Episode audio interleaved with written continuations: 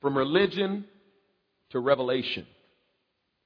That's the title of my message today. From religion to revelation. Now, we've heard it said that it's not about religion, it's about a relationship, but we don't really understand what a relationship really is.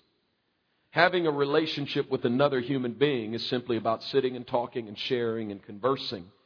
And we can actually get too familiar with God when we think in terms of our relationship with God the way we have a good relationship with another human being. That is, relationships in the natural bring a sense of familiarity. I can just go kick it with you. We can shoot pool and shoot the breeze. But God is not one to kick it with. Because once you lose your reverence for Him, you lose your revelation of Him. Familiarity breeds contempt. See, when we get familiar with friends, we find we can say whatever we feel like saying to them. You know, because we know they understand us. And when we start getting so lax in our relationship with God that we think we can just say, and there's a very popular teaching in the body of Christ that says God is big enough to handle it. You can cuss him out and call him any names you want to call him. He can handle it. He still loves you. Yeah, he can handle it. He is big enough and he still, still does love you, but it's not relationally helpful. I mean, you know, it could get you zapped.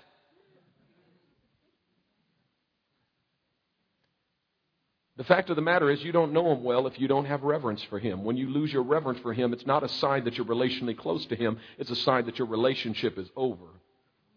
Or that there's relational distance between you and him. But the closer you come to him, the more your reverence increases.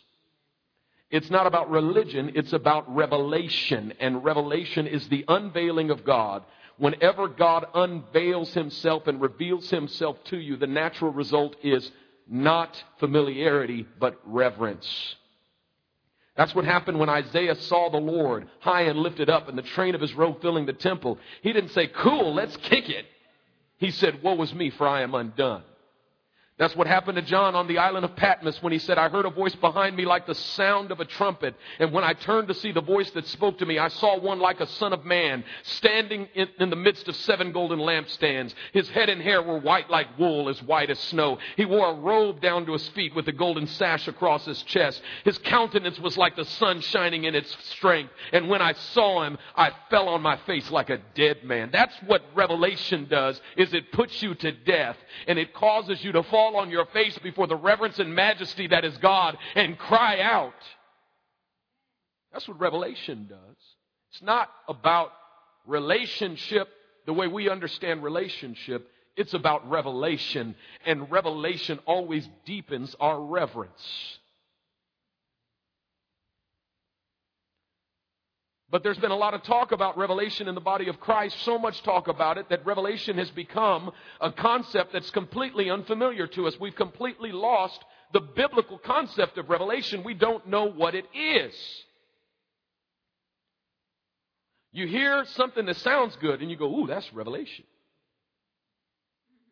Something that's profound. Ooh, that's some deep revelation right there. I got to get me some of that. That's good right there. I'm going to Facebook that. I'm going to tweet that.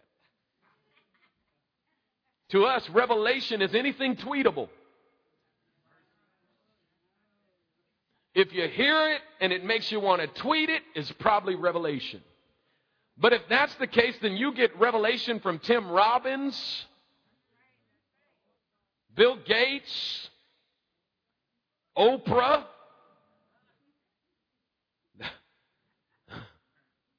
And the fact of the matter is, there's a difference between revelation and insight. Just because it's true doesn't mean it's revelation, at least not for you. It might have been revelation to somebody else, but it's not revelation for you until you get it as revelation. But the fact that you said, aha, that sounds good, doesn't mean it hit you as revelation. Let me tell you the difference. In Deuteronomy chapter 29, verse 29, the scripture says, The secret things belong to the Lord, but the revealed things belong to us and to our children forever. Let's talk about that verse. The secret things belong to the Lord. The first thing you need to understand about revelation is that God will not tell you everything. There's some stuff that God says, this belongs to me, and I'm not telling.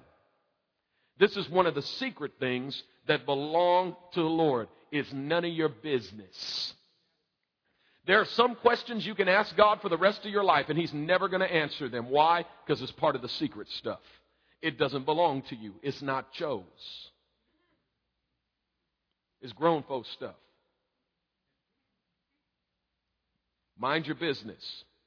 In Acts chapter 1, Jesus' disciples asked him, Lord, at this time will you restore the kingdom to Israel? And he said, It's not for you to know. Look at your neighbor say, It's not for you to know.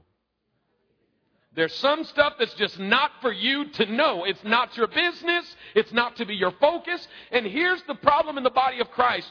We get disillusioned when God doesn't tell us something. Well, I'm so confused. What are you confused about? Well, I wish God would explain this to me.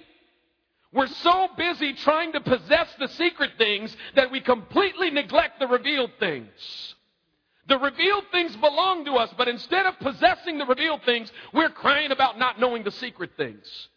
Anytime somebody's crying about something they don't know, there's always 10 things that they do know that they refuse to possess. Things that God's already told you, already showed you, already revealed to you, but you forgot all about everything that He revealed to you because you're crying about something that He hasn't revealed to you. The secret things belong to the Lord. Forget it. People ask me questions all the time. I say, I don't know. What do you mean you don't know? You're getting your PhD in theology. That don't mean nothing. There's some stuff God don't reveal even if you get your PhD. And a lot of things he won't reveal because you got your PhD.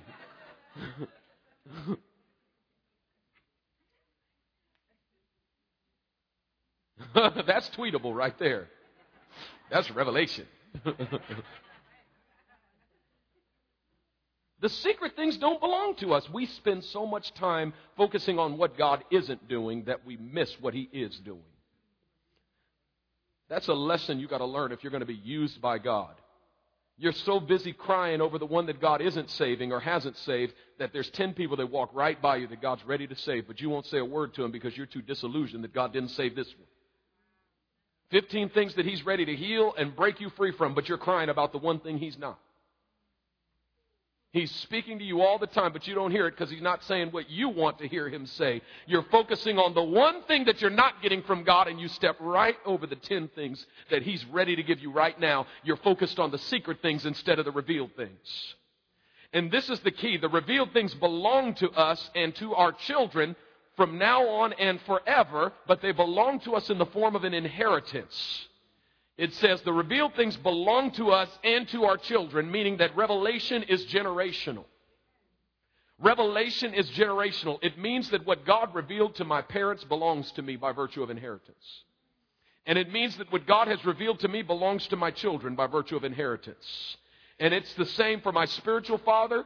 When God put me under my spiritual father, I never forget. I used to see stuff in his life and go home and pray and ask God for it. And God spoke to me one day and said, Stop asking me for it. It's yours by virtue of inheritance. That's why I gave him to you. Everything he has is yours. Everything. When I got that revelation, I started acting different towards him. I remember I called, I called him, left a message. He didn't call me back. Next day, I called him again, left a message. He didn't call me back. Next day, he called me back and he was so apologetic. He said, I'm so sorry I haven't gotten to you. I, have been so busy. I said, No, no, no, no. Don't worry. You're always with me. Everything you have is mine. It's all good. We're not, we're not ever apart. Everything you have belongs to me by virtue of inheritance. So if you didn't call me for a couple of days, it's not a big deal. I have everything that's yours. I possess it. It's my inheritance. I'm not missing anything. When I got that in my head, I stopped getting offended. It's mine by virtue of inheritance. But the thing you need to understand about inheritance is that an inheritance still must be possessed. If you refuse to possess it, you won't have it. Joshua chapter 18, we see this very clearly. You know that Joshua is the book of conquest. The book of Deuteronomy chronicles the 40 years wandering in the wilderness of the children of God. And the book of Deuteronomy really is a book of Moses' sermons as he's entering near the end of his life, and he knows he's not the one that's going to lead the people of God into conquest and into possessing the promised land, but he wants to get them ready for it. And he wants to remind them of everything that God did over those 40 years wandering in the wilderness. He wants to remind them that God brought them out of Egypt. Why? Because Moses is afraid that the people of God are going to come into the promised land and forget about the Lord. That they're going to come into the promised land and think they got themselves there by their own power. And so he has to remind them again and again and again. We see it so clearly in Deuteronomy chapter 8. He says, Remember how the Lord your God led you all the way in the wilderness these 40 years to humble you and to test you in order to see what was in your heart, whether or not you would obey his commands. He humbled you, causing you to hunger, and then feeding you with manna, which neither you nor your fathers had known, to teach you that man does not live by bread alone, but by every word that proceeds from the mouth of God. So remember, remember the Lord your God. Joshua begins with the death of Moses. God comes to Joshua in Joshua chapter 1 and says, Moses, my servant, is dead. Now you get yourself ready because you're going to lead these people to take their inheritance. You will lead these people to possess their inheritance. And he says to Israel, Look, I've given you the land. I've given it to you. Now go take it. Everything that God gives you, you must take it by force. You can't sit around passively waiting for it to fall in your lap. You got to take it. You got to wake up and make a decision that I am not going to live outside of the inheritance that the Lord my God has given me. Now, the first 17 chapters of Joshua are 17 chapters of conquest. God led them into the conquest of taking the promised land, and God was so invested in making sure they got it that God fought on their behalf. You see in Joshua chapter 5, they have the, the battle at Jericho. Here are these people that were former slaves for hundreds of years. They've never held a sword. They've never held a spear. They've never held a shield. But now they got to take a city. And they don't know the first thing about taking a city. And God said, uh oh, this is going to be trouble because when people don't know how to enter into conquest, the first experience in conquest, they can get the tar beat out of them. Think about it. They're fighting skilled soldiers. And there's a big wall. They don't know how to take down a wall. They've never held a battering ram. They'll probably just walk up to the wall with the battering ram and get shot down by, by archers. Oh, didn't know how to, needed a shield. And so God knowing And so God, knowing that his people were not prepared for conquest, he says, Joshua, I'm going to make it easy for you. Here's the strategy for the first one. What I want you to do is two things. One, I want you to march. And two, I want you to shout. March around that wall and shout. The first battle was easy. March and shout. The walls came tumbling down after seven days. Real easy, right? God says, okay, I've done, I knocked the first one out for you. Now the second one, you're going to pick up spears and swords. See, the problem with us is when God does it once one way, we think He's going to do it every time that way. Man, we would have had seminars about how to march and how far away from the wall to march, and we would have been selling the garments that the priests were wearing, right? As soon as God does something one way among us, we think that's the only way He's going to do it. He does it this way in this city, so everybody's trying to do what that preacher did. Come on, somebody. We're not following him. We're just trying to reproduce what he did someplace else. Listen, I don't care what God did in somebody else's town, what God did in somebody else's generation, and what God did in somebody else. It ain't going to work for you. You've got to learn to follow him for yourself. And I don't care what he did with you in the last battle. The next battle could be completely different. You've got to hear what he's saying and how to do it. So 17 chapters of conquest happens. We get here to Joshua chapter 18 and out of the 12 tribes, seven of them still haven't entered into their inheritance. I mean, out of the five that got it, some of them are already asking for more. Some of them are already coming saying, We don't have enough space. We've taken our inheritance, now we want more. Give us this mountain. Give us these people. And Joshua says, Okay, go take it. Yeah. And they go to war. But there's seven tribes that are still walking around saying, One day, one day we're going to have our inheritance too. And they're comforting each other with those words. One day. The Lord's going to release us. I'm not sensing it's time yet. And I'm just not sensing that it's the time when we feel the moving of the Spirit, we're going to go. One day, one day we'll step into our destiny. One day we'll discover our gifts. One day we'll stop sitting in the pews watching everyone around us step into their destiny while we just sit back on our blessed assurance singing kumbaya. One day we're going to wake up and get some conquest in us. One day. One day, now look at what Joshua says, Joshua chapter 18. Starting at verse 1. Now the whole congregation of the children of Israel assembled together at Shiloh and set up the tabernacle of meeting there, and the land was subdued before them. Verse 2. But there remained among the children of Israel seven tribes which had not yet received their inheritance. Verse 3. Then Joshua said to the children of Israel, How long will you neglect to go and possess the land which the Lord your God of your fathers has given you? How long will you neglect to go and possess the land which the Lord God of your fathers has given you? How long will you neglect to go and possess the land which the Lord God of your fathers has given you? Past tense, has given you. You don't have what God has given you. That's what Joshua's saying. Until you enter into conquest, you will never possess what God has already given you. You'll live outside of that which God has already given you. You're, you're still waiting for Him to give it to you one day. He gave it to you in the past, but you don't possess it now because you haven't entered into conquest for it. It's time for you to possess your inheritance. Are you hearing me? It's time for you to possess your inheritance. And it's not going to happen automatically. It's not going to fall into your lap. It's not going to manifest from the heavens. It's not going to, uh, somebody going to lay hands on you and put oil on your head and suddenly you got it. You are going to have to contend for it and make a decision. I will not live outside of my inheritance. And every devil in hell wants to keep you out of it. You got to make a decision. There ain't a devil in hell that can keep me out of what God has given me.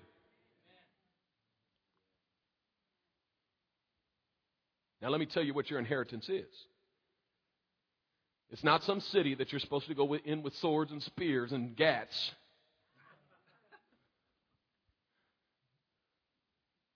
Deuteronomy 29 29.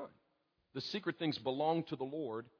The revealed things belong to us and to our children. Your inheritance is revelation.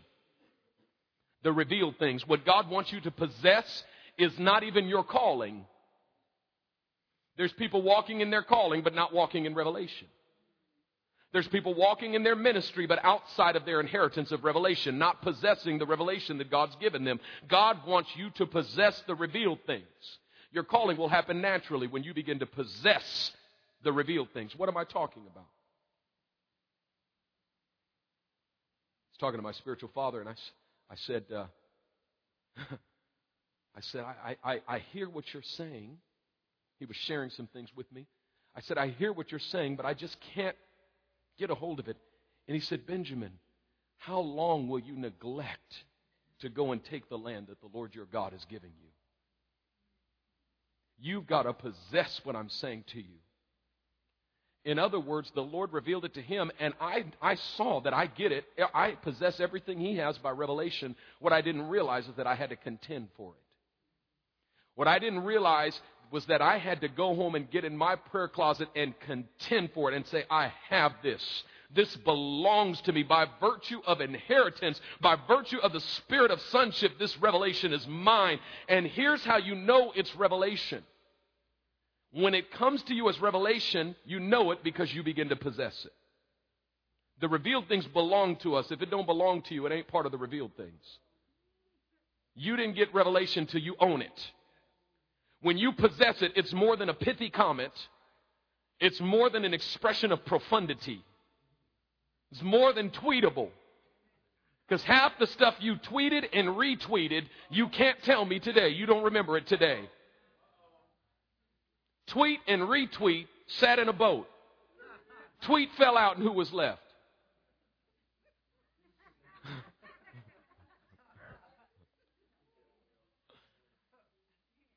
Don't get me wrong, keep tweeting and keep retweeting, especially me. Because I'm dropping mad knowledge in my Twitter. But I don't get nearly as much Twitter love. Man, I drop, and I see folks that had like a thousand retweets and they said something ridiculous. A thousand people retweeted this nonsense. I'm dropping revelation fresh from heaven. I get one retweet.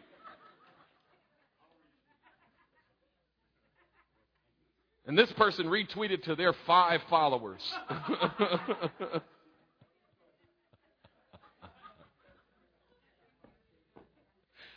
anyway, that was a commercial. What where them devils come from? Spirit of distraction came from this vicinity over here. Here's the point I'm making tweet it, but then go back and own it. When you hear something and you know it was revelation to the person that released it, you grab it, take it into your prayer closet, and pray over it till you own it. till it becomes yours, till you begin to believe it. Now, here's the problem the problem is that we have trained ourselves to make the physical realm the source of truth. We've trained ourselves to depend on what we see in the natural or to, to set our eyes on the things that are seen instead of the things that are unseen. Let me give you an example of what I'm talking about. See, we allow our experience to refute the Word of God all the time. So John says there in 1 John chapter 2, he who is born of God does not sin. In fact, he cannot sin, for God's seed remains in him. He who is born of God does not sin. In fact, he cannot sin, for God's seed remains in him. Doesn't that sound unbiblical? That sounds unbiblical. John says, if you're born again, you can't sin. It's impossible for you to sin. Everything in me, when I hear that, goes, How does that work? Because I can sin. No, I guarantee it, I can sin. I'm the best sinner you know. So, how does John say he was born of God can't sin? You know why I don't believe it? Because I look at my experience and it doesn't bear out in my experience. Because I can sin. And so then I take my experience back to the Word of God and say, John was high on something when he wrote that. I'm just going to move that out of my Bible. Earlier, when John said in chapter 1, when he said, If we say we have no sin, we make him to be a liar and his truth is not in us. Oh, yeah, my soul just gets a hold of that one. So that's right. I got sin. I'm just going to receive that. If I say I don't have any sin, I make him to be a liar. And so I just begin to confess in the Spirit, I have sin. Thank you, Lord. I have sin. I just, ooh, I receive it. I got sin.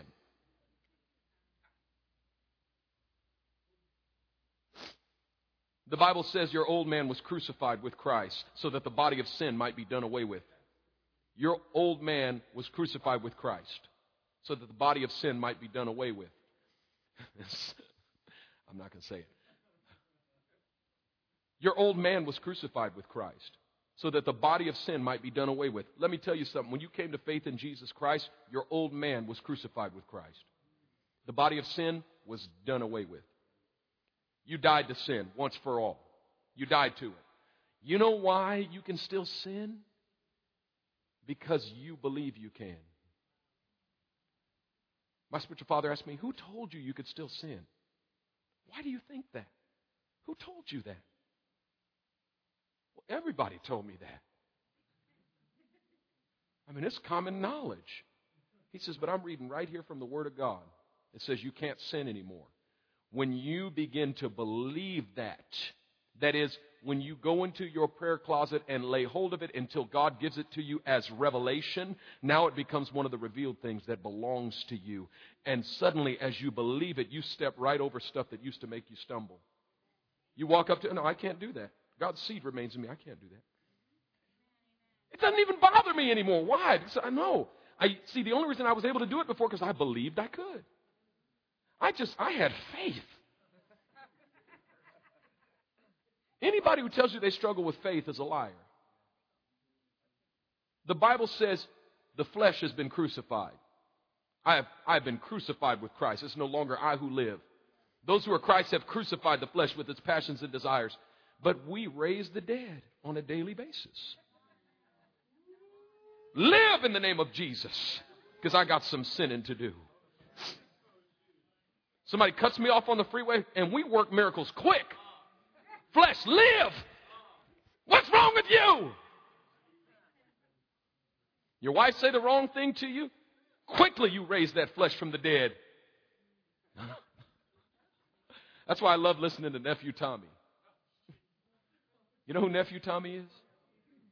He does prank calls, but he loves to call church folks. And he'll always get deacons, elders, and pastors cussing up a storm. and then he tells them it's a prank, and they go, Oh, Lord. Oh, Lord, forgive me. Oh, my goodness, I'm so embarrassed. I can't believe the things I said on the radio to millions of people. Your whole church heard it.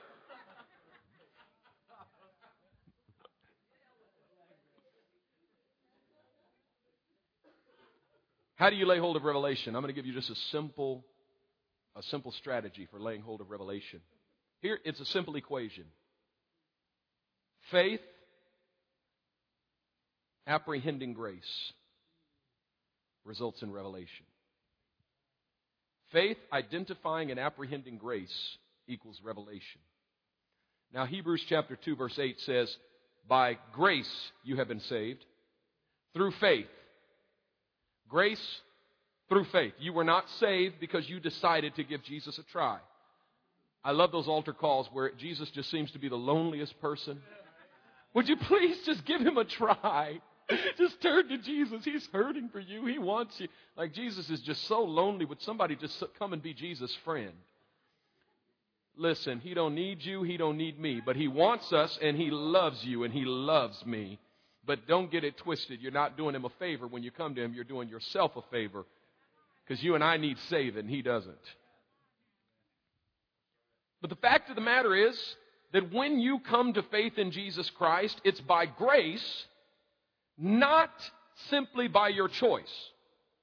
Now, I know we've got this whole Calvinism and Arminianism thing, and you know, many of you know that one of my primary desires in life is to eradicate Calvinism from the face of the earth. I am not a Calvinist. However, that doesn't mean I'm an Arminianist. That's just as bad. Matter of fact, it becomes works righteousness because you think you chose God. The Bible says that you were predestined before the foundation of the world to be holy and blameless in His sight. That is, when you came to God, it wasn't your idea. It was God's idea, but you still had to choose to come to God. In other words, they're both right. The thing that they're wrong about is excluding the other. Calvin says you have no free will, Arminius says God has no predestination. No. God predestined you and you chose him. But the only reason you could choose him is because he gave you the grace to choose him. And it says you are saved by grace through faith, meaning that your faith identified the grace of God that saves you, and your faith apprehended it. Your faith says, There's grace. I'm going to take it right now. There's grace. Now, this grace through faith formula works not just for salvation, but for every arena of the life of the believer. A lot of us think we get saved by grace, but from that point on, it's by works. As if we say, Thank you for saving me, I got it from here. And that was what got the Galatians in trouble with Paul. You read Galatians chapter 3, Paul says, You foolish Galatians, who has bewitched you? Paul was ticked off when he wrote the book of Galatians. I mean, he told some folks to go to hell in chapter 1, verse 6 and 7. He said it twice. I mean, he was, he was ticked off. It's like my grandma, my, my great aunt sometimes. But uh, he gets to chapter 3. He says, You foolish Galatians, who has bewitched you? Before your very eyes, Christ was portrayed as crucified. Having begun in the Spirit, are you going to be per- perfected by the flesh? When he says you begun in the Spirit, he means you began by grace through faith. But then you said, okay, now we're going to do it by our works.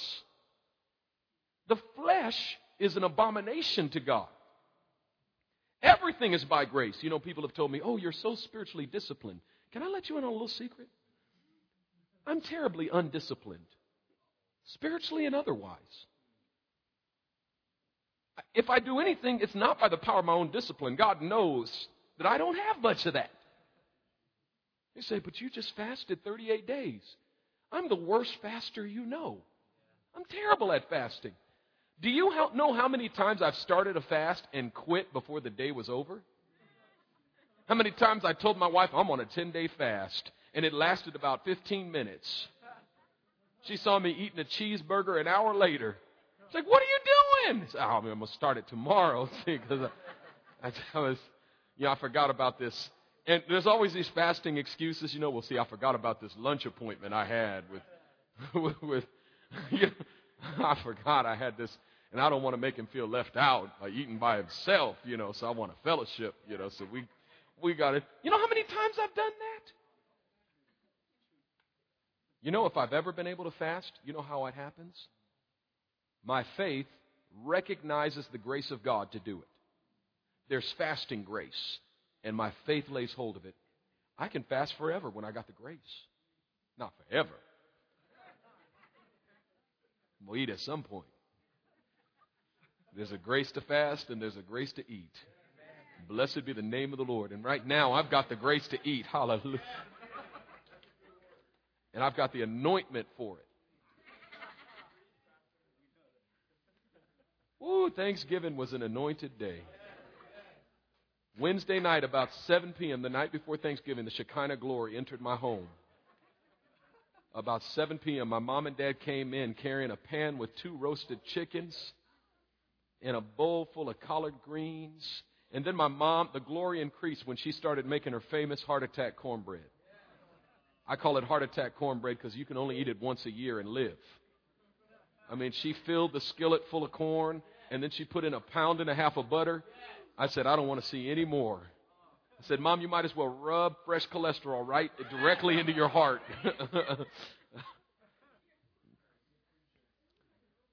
but I ate, I, I, I just received that grace to eat, and I ate like I just enjoyed Thanksgiving. I just I enjoyed it. I enjoyed it. But but here's the point I'm making. You know, I remember when I did a 21 day water fast I remember when the grace for it came, because I can't do a three day water fast without grace, okay? I remember I was sitting in my room studying. It was one evening, and all of a sudden I felt the grace come. I said, Lord, I think that I think you're telling me to do a 21 day fast. And my faith just grabbed it. And I said, I'm fasting right now. I said it in my heart. But I didn't say it to my wife because I had failed so many times. It got to the point when I would say, Baby, I'm fasting. She'd say, Yeah, right please.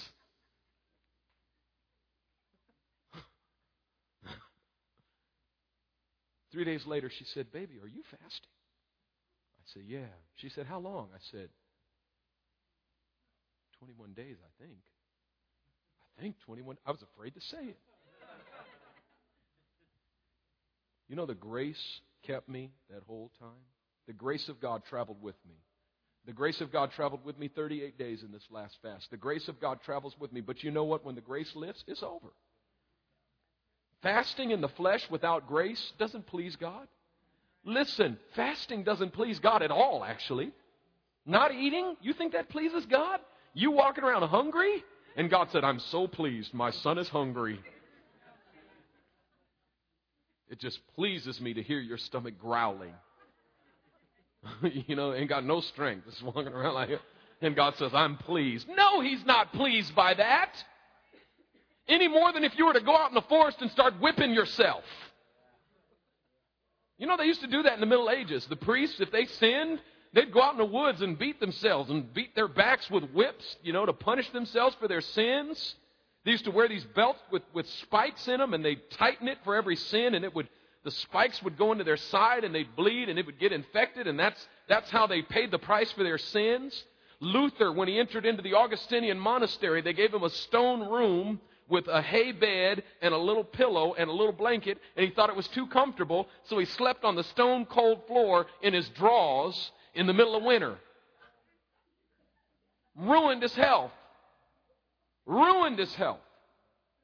But he thought that was spiritual. Let's just kill myself. That's spiritual. Let me just, dist- it doesn't please God at all. The only thing that pleases Him is faith. The only thing that pleases God is faith. Hebrews 11:6. Without faith, it is impossible to please God, and faith equals the ability to recognize the grace of God and apprehend it. If it's faith for healing, if God's grace comes for healing, your faith says, that's healing grace. I'll take it. If His grace comes for fasting, you say, that's fasting grace. I'll take it. People say, you're such a prayer warrior. No, I'm not. I'm horrible at prayer. I'm terrible. I don't feel like praying. I feel like watching TV. I get on my knees to pray, and I'm, oh Lord, I've run out of stuff to say to you. Give him a few Shandama bow ties. Who stole my Hondas? He's coming in a Hyundai's. Mi casa y condo? When I run out of those, I say, I guess I'm done, Lord. What's on TV? But when God's grace comes for prayer and my faith recognizes it and I apprehend that grace, I can pray all day and all night and all day and all night. Why? Because it's by grace. It's by grace through faith, not by works. People say, You do a lot. How can you pastor two churches and write a dissertation? You've got a huge capacity. No, I don't. I got a small capacity. I can barely do anything. Without the grace of God, I couldn't pastor one church, and I definitely couldn't write a stinking dissertation. People say, You're smart. No, I'm not. I'm an idiot. I don't understand half the stuff. If I explain to you how I passed my comprehensive exams, it's all the grace of God. It's all the grace of God. I don't I can't do anything in my own power. Listen, you got to stop being t- being intimidated by what you see other people do. No, I can't do anything on my own. I can only do what God graces me to do. And this, li- listen, this is the key. You can do whatever God graces you to do. If God graces you to do one thing and you do two, you're in the flesh. And if God graces you to do 10 things and you're doing nine, you're lazy.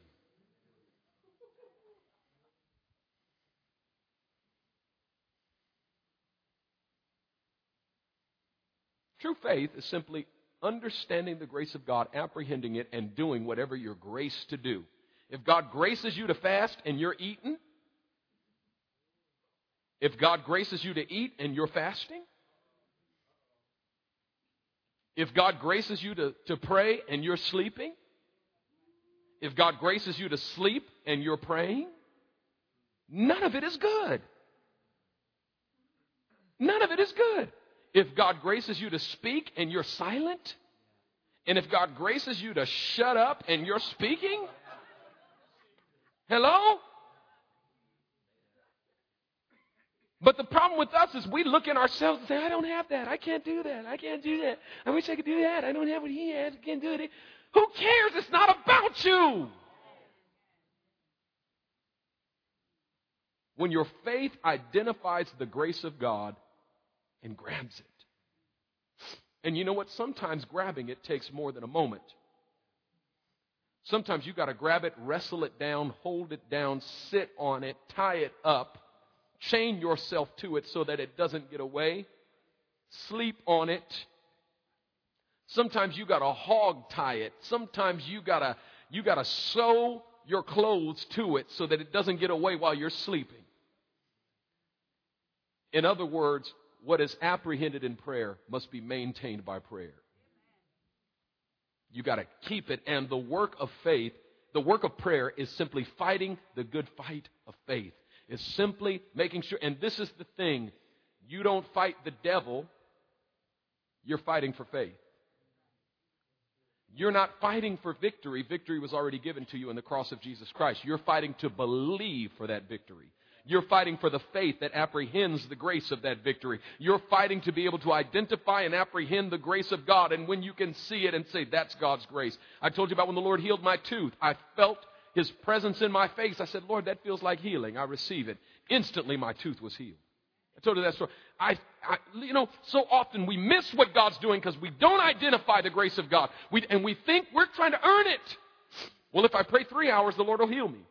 Maybe if I pray for five hours and we're thinking in the natural and we're thinking in the flesh and it never comes to us as revelation because revelation starts with faith, progresses through grace, and it ends up in revelation and when it becomes revelation, now you possess it.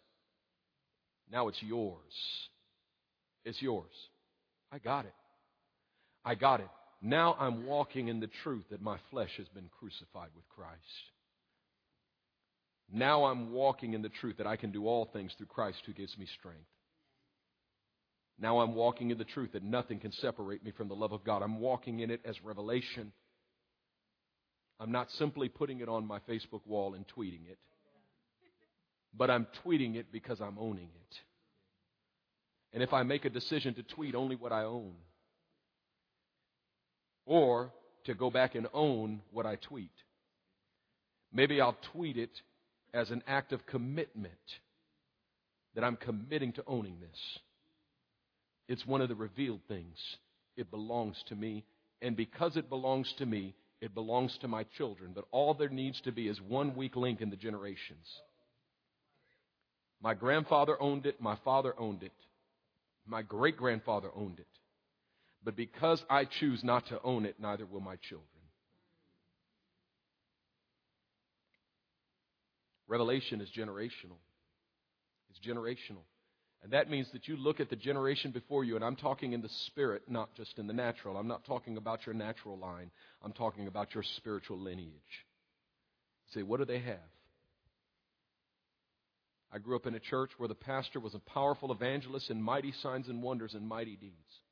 And the Lord spoke to me one day and said, Go back and get your inheritance. And I went back to that house and I asked the pastor of that house, I said, Lay hands on me and give me the inheritance of this house.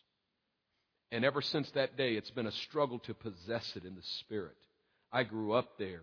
That's a part of who I am. I have the inheritance of that house.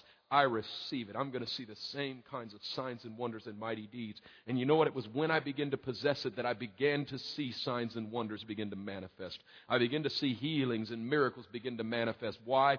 Because I am an heir. I am an heir. And when you recognize that you don't have to win every victory for yourself, you don't have to get every miracle for yourself, you don't have to get every revelation for yourself, you simply have to make a decision to possess what God has given you. To possess it, to own it, to recognize it as grace, and to apprehend it with your faith. And then continue on and walk in, continue to walk in faith so that you can continue to hold it until you possess it. And now, it's not just a revelation that you heard or saw, but it's revelation to you. And when it's revelation to you, you'll find yourself preaching it to others, and you even forgot that you got it from somebody else.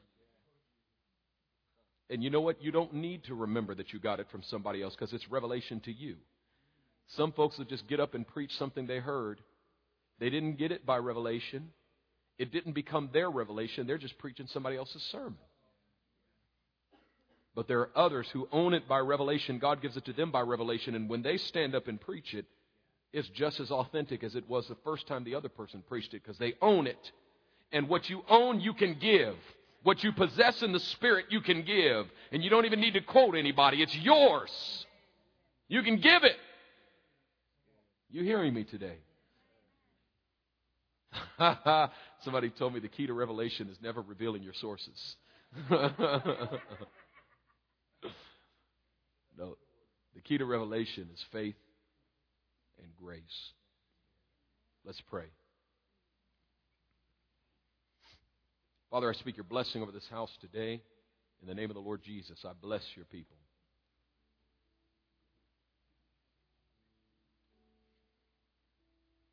Lord, I lift your people up to a new place of confidence in you.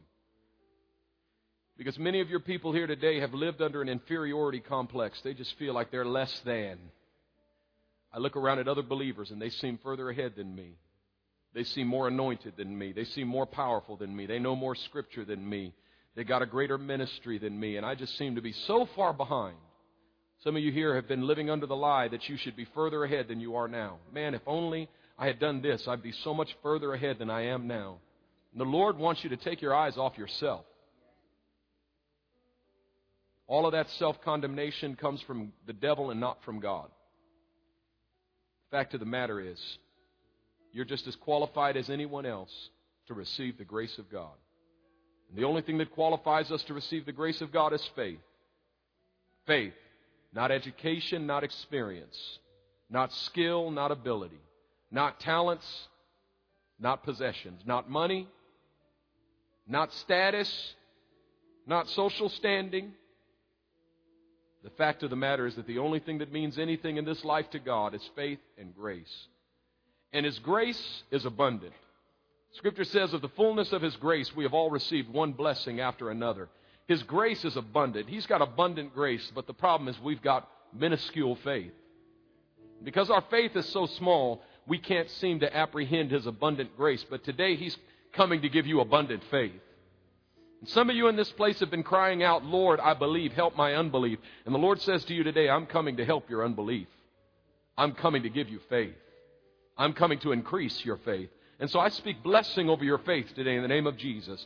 I bless you with the faith to identify and apprehend the grace of Jesus Christ. I bless you with it right now in the name of the Lord Jesus Christ. I say every barrier to your faith has been removed. And I say you're free to believe. I say you're free to run. I say, You're free to run. You're free to run. And I just see you running. I see you running in an open field. You're free. There's no restrictions. There's no hindrances. Some of you feel like you've been restricted and tied up in a prison and locked away. I declare freedom to you right now in the name of Jesus. I say those prison doors have opened and you've come out. And now you are basking in the sunshine of His love. And the scripture says, To you who fear my name, the Son of Righteousness will arise with healing in his wings. And you will go forth like stall fed calves. And I declare today in the name of Jesus that the Son of Righteousness has arisen to you today. And he's arisen with healing in his wings. And you're going to go forth in freedom today in the name of Jesus. You're going to go forth in joy today in the name of Jesus. And you're going to go forth in power today in the name of Jesus. I speak blessing, I speak encouragement. And I release you into the flow of the kingdom of God. The kingdom of God comes in power, in righteousness, in peace, and in joy in the Holy Spirit. And I just release you into the flow of the kingdom. You will go out with joy and be led forth with peace. The mountains and the hills will break forth into singing before you, and all the trees of the field will clap their hands. I release you today in the joy of the Lord and in the peace of God. In Jesus' mighty name. Amen. Amen. God bless you.